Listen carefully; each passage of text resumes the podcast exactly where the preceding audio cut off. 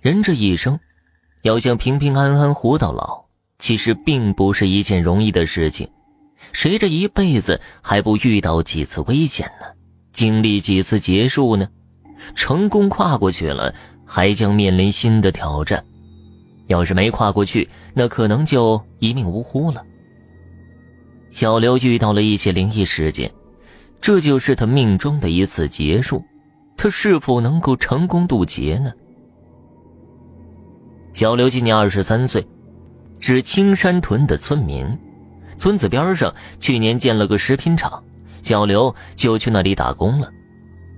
食品加工行业和许多其他行业一样，也有淡旺季之分。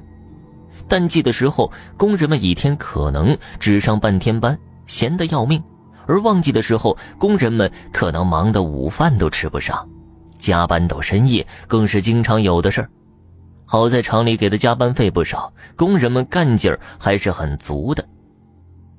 此刻正赶上旺季来临，厂子里面如火如荼的生产着。小刘也是没白天没黑夜的干着，还真被累得不轻。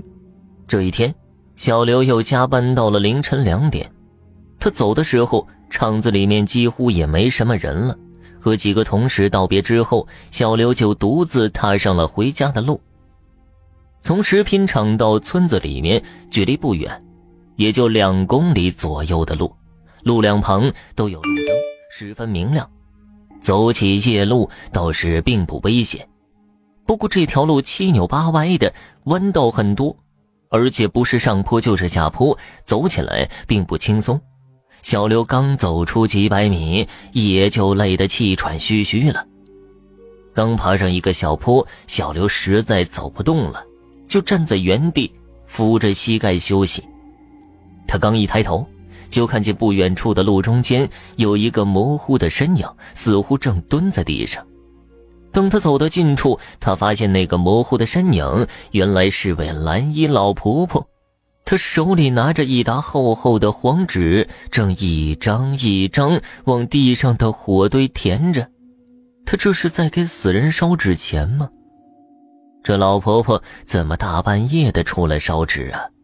小刘的心中多少有些疑惑，不过毕竟和他没啥关系，他紧走几步就想远离这个老婆婆。就在小刘和那老婆婆错身的瞬间，一个细弱但却冰冷的声音钻入了小刘耳内：“小伙子，帮个忙行吗？”这声音让小刘感到一阵脊背发凉，因为老婆婆的声音并不大，他就假装没听见，三步并作两步就从老婆婆身边走远了。他长舒了一口气。到家之后，小刘胡乱冲了个澡，就上床睡觉去了。这一觉，他倒是睡得挺香的。第二天，小刘又加班到了凌晨。不过下班的时候，有一位同村女生小李和他同行，这让小刘身上的疲惫瞬间一扫而空。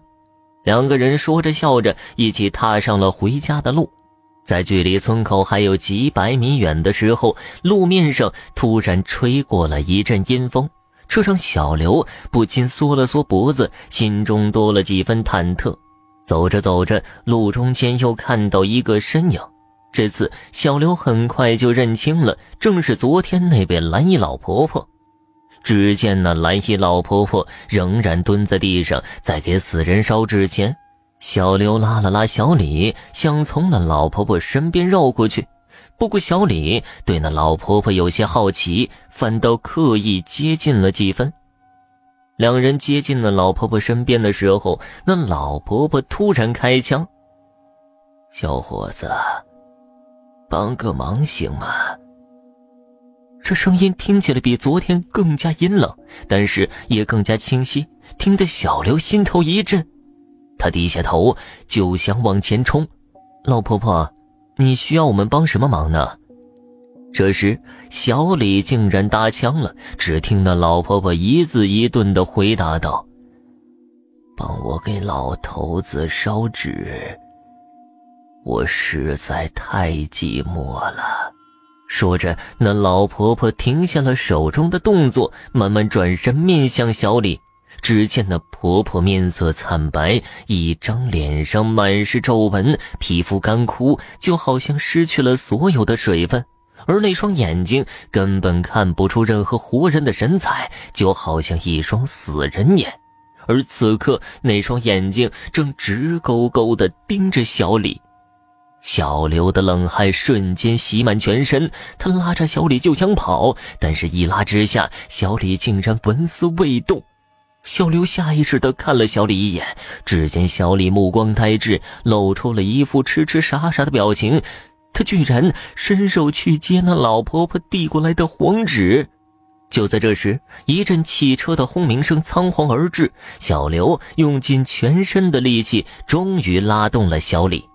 就在这千钧一发之间，小刘拉着小李来到路边，而那辆装满了货物的汽车从马路上呼啸而过。小刘原以为那辆汽车会碾过那位老婆婆。谁成想，那汽车竟从老婆婆身上穿身而过，那老婆婆的身体就好像透明一般。